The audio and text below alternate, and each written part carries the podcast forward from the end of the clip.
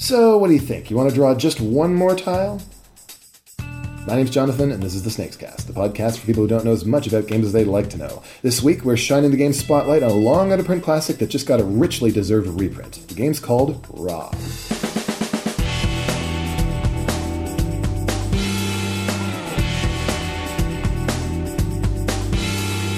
Welcome back to the Snakes Cast, everyone. Joining me this week are Scott Moyle Raw. and David Kingsmill. Raw?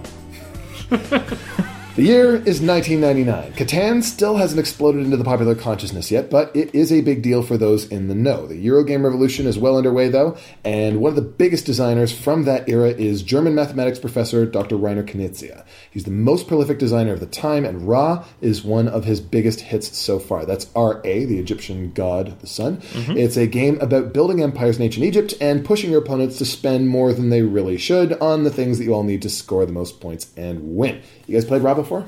Oh, yes. Ra was one of the games that, uh, when I was first getting into this style of games, it was one of the very first things put in front of me. Uh, I have not.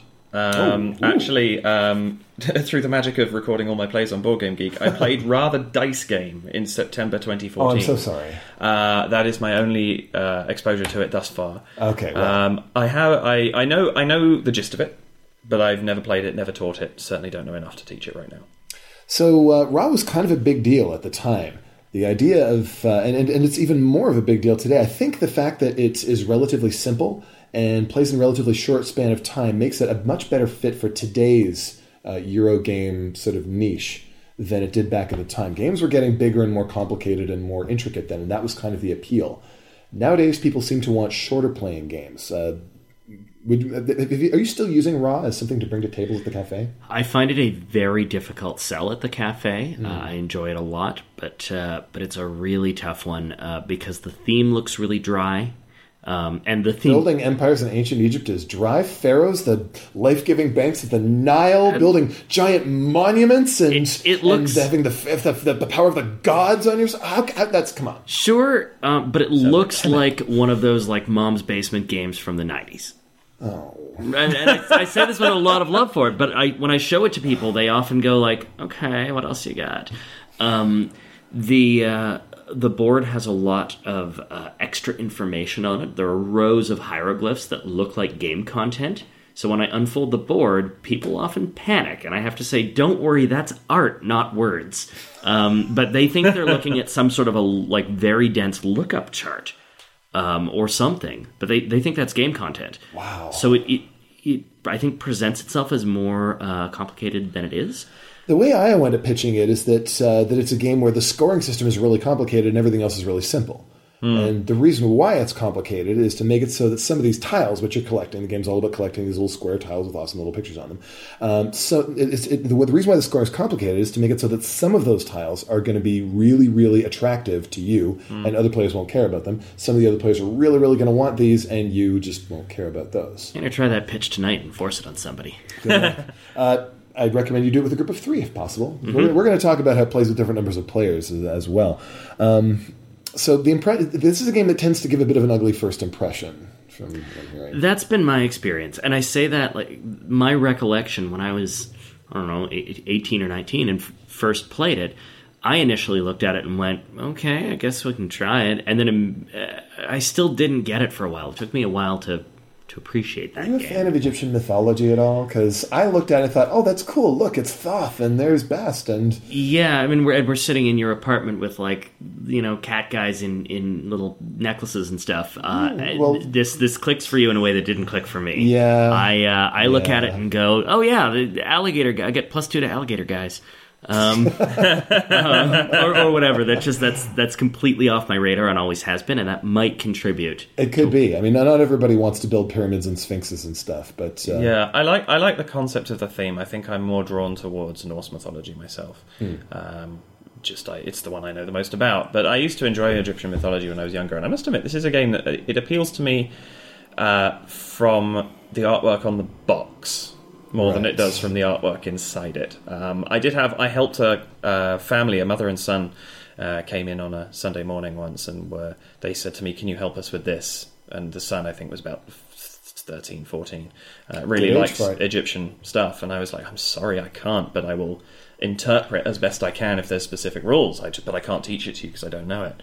Uh, and I was the only guru on staff at that point. And to their credit, they got through it and they played a game and uh, you know said they'd come back and try it again. I don't think it was the best experience for them that time, but I think it exceeded potential. Yeah, once once you've got the scoring down, the game's pretty simple. Mm. The uh, it has a pretty old school rule book. That is true. The as rule well. book's pretty impenetrable. it's, it's there's a, that seems to be a thing. There's definitely been a couple of games I've taught myself recently where I've kind of gone, ooh, I'm not sure about this, and I've put off teaching it to myself, and then by the time I've finished turn three, I'm like, oh, it's just that, Yeah. and it's it's frustrating. I think when you get something that's that presents itself so. Let's get into the nuts and bolts of what's actually in the game then. Mm-hmm. Okay, so the game is on the table. We- We've we've established we've got a board with lots of hieroglyphy looking things on it. Uh, what else have we got? Uh, there is a sack of uh, little square tiles. Uh, there is a nifty little figurine of Ra himself. So cool. It's a it's a good Ra, um, and uh, or you know bird guy with with sun hat if you like. Um, the if you're ignorant like me. Um, and uh, there's a uh, there's a track that will fill with Ra tiles. Uh, that's sort of the timer on the the round. And there's a and there's a row of prizes that people The can right the prize tiles that get laid out. Uh, on top of that, each player's got a couple of hidden tokens to keep track of how many points they've got. You don't know how many points the other players have, but you do know your own. And each player has uh, yes, the sun three, tiles. three or four bright wooden suns with numbers on them between 1 and 13 or 1 and 16, depending on how many players you've got. And there's one sun token in the middle. So here is how you're going to play this game. Here's the rules. On your turn, either you reach into the bag, pull out a tile, and put it on the row of prizes, or you invoke Ra. Take that little Ra token, put it in front of you, and everybody gets to put one of their suns towards the middle. Whoever puts out the biggest one grabs everything from the middle of the board. That's basically the rules explanation. There's more to it than that, of course. Uh, one of my favorite things about it is that the sun tile that you just won with, that's going in the middle now, and you're taking the one from the middle. And it's turning face down. You can't use it now. Once you've used them all, you're done. Once everybody's used them all, we do a scoring round.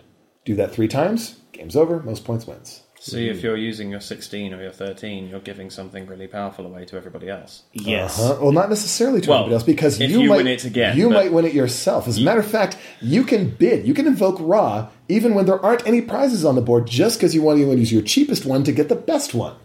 Right. And yeah, it's it's a good game to think about situational ba- value being a very flexible thing. Right. there's that scoring system again. The fact that every tile is going to mean something different to each player mm-hmm. is a huge deal. And because each player only gets one bid, you got to make it count. Mm-hmm.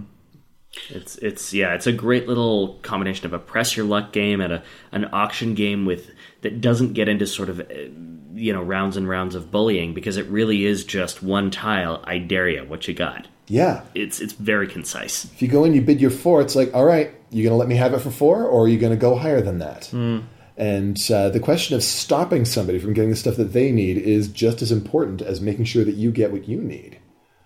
Interesting. And here's the other thing if everybody else has used up all of their suns and you're the only one left, you can just play and play and play and play and play to your heart's content. Fill the whole thing up with prizes and just use your Get it cheapest for sun. nothing. Get them all. Except Except that timer that Scott mentioned, there's a lot of tiles that just have a picture of Ra on them in that bag. And every time you bring one of them out, you have to invoke Ra. And after a certain number of them have come out, you're done. Right.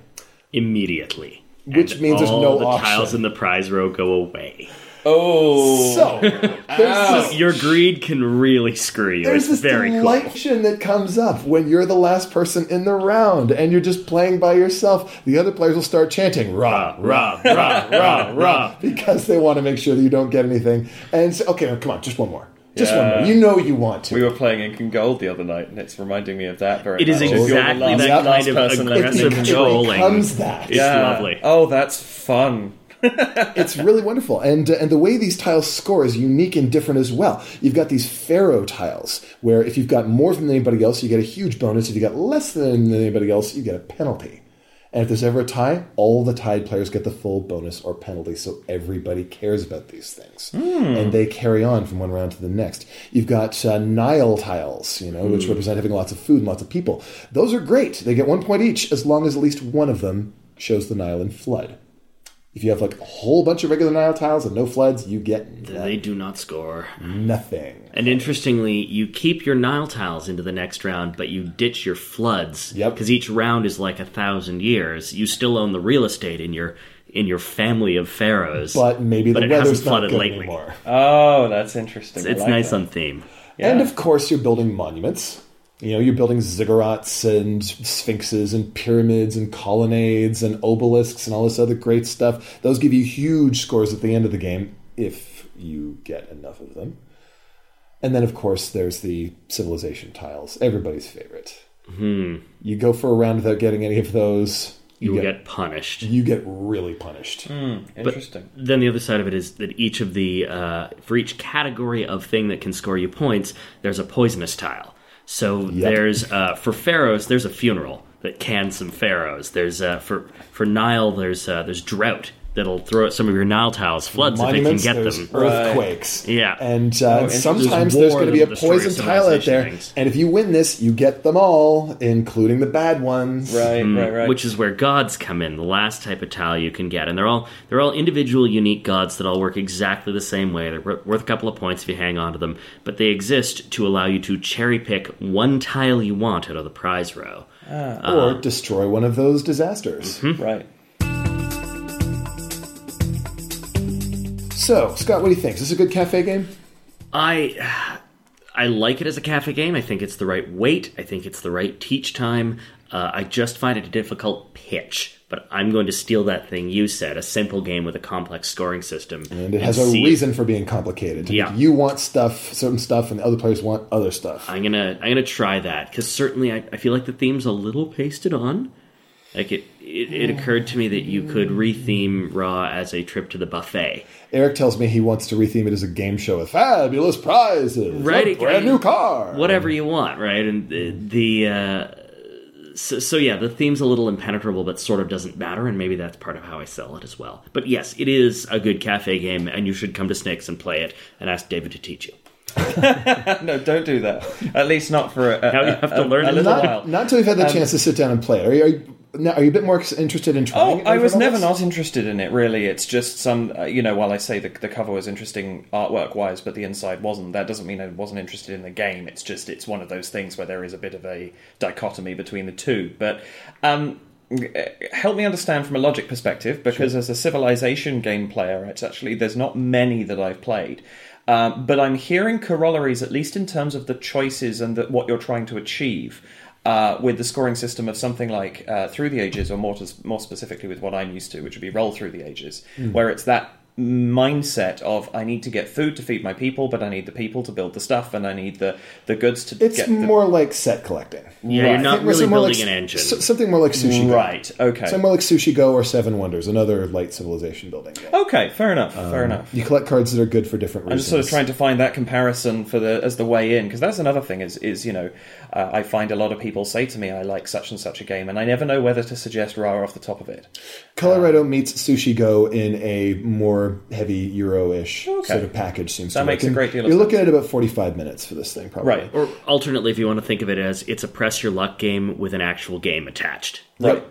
That works too. Cool. Now, you mentioned the cover art. Yes. Uh, let's talk about the reprint of Ra. You guys have had a chance to see the art and the new design of this game. Indeed.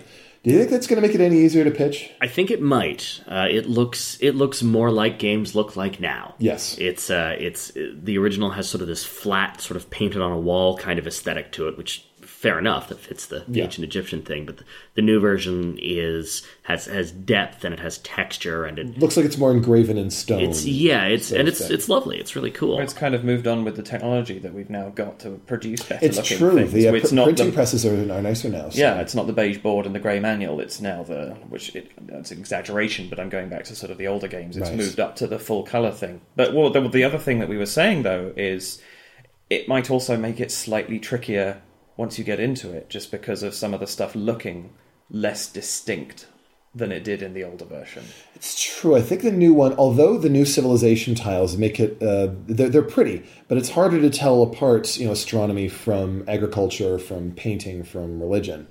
Now, here's my question to that though: is is that because we've all seen the original version?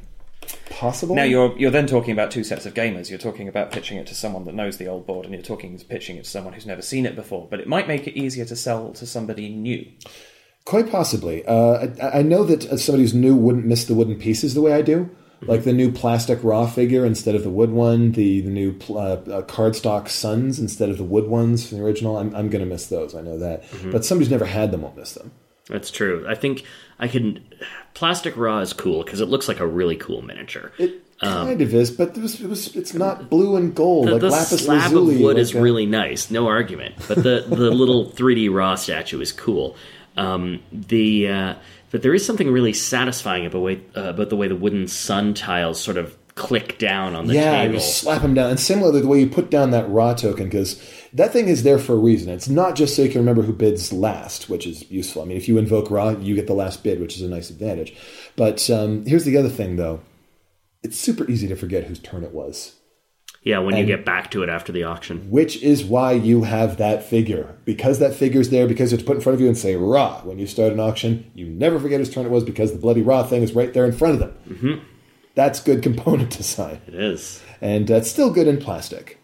Something else I want to mention I really like to bring out Ra for groups of three players. Right. Because good three player games are not that easy to find. And you play with four or five players, each player gets three suns. So each mm-hmm. round you're going to be able to get three hulls. Three You do less.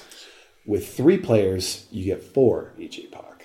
And that slight change gives you more flexibility in terms of how many things you can go for, not only how many things you can go for, but how many things you can push for, and kind of nudge the other players into overbidding for. The rounds are also shorter. The the Ra timer track Doesn't uh, take as many Ra tiles to make it come to an end. so it yeah it, it just you, you got to get it done, but you've got more money to toss around. So That's interesting. The It's, knife edge is more precarious. it's intriguing with games that are balanced that way, where they know there's a certain balance for, for an odd number of people. Um, it's a totally different game, but I've been playing the Hanging Gardens a lot recently.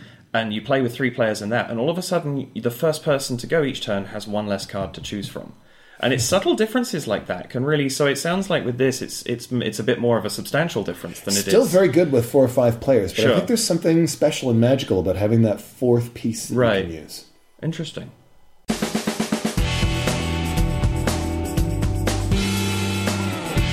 All right, that's all for this week. If there's a game you'd like to see in the game spotlight, tweet it to us at Snakescast or post it on the Snakes and Lattes Facebook page. David, Scott, thanks for being here. thank, Thank you, you. Snakescast is produced by P.T. Douglas. Music is provided by Bensound. The opinions expressed on the show belong to the people in it, not the company behind it. Thanks for listening, everyone. Game on.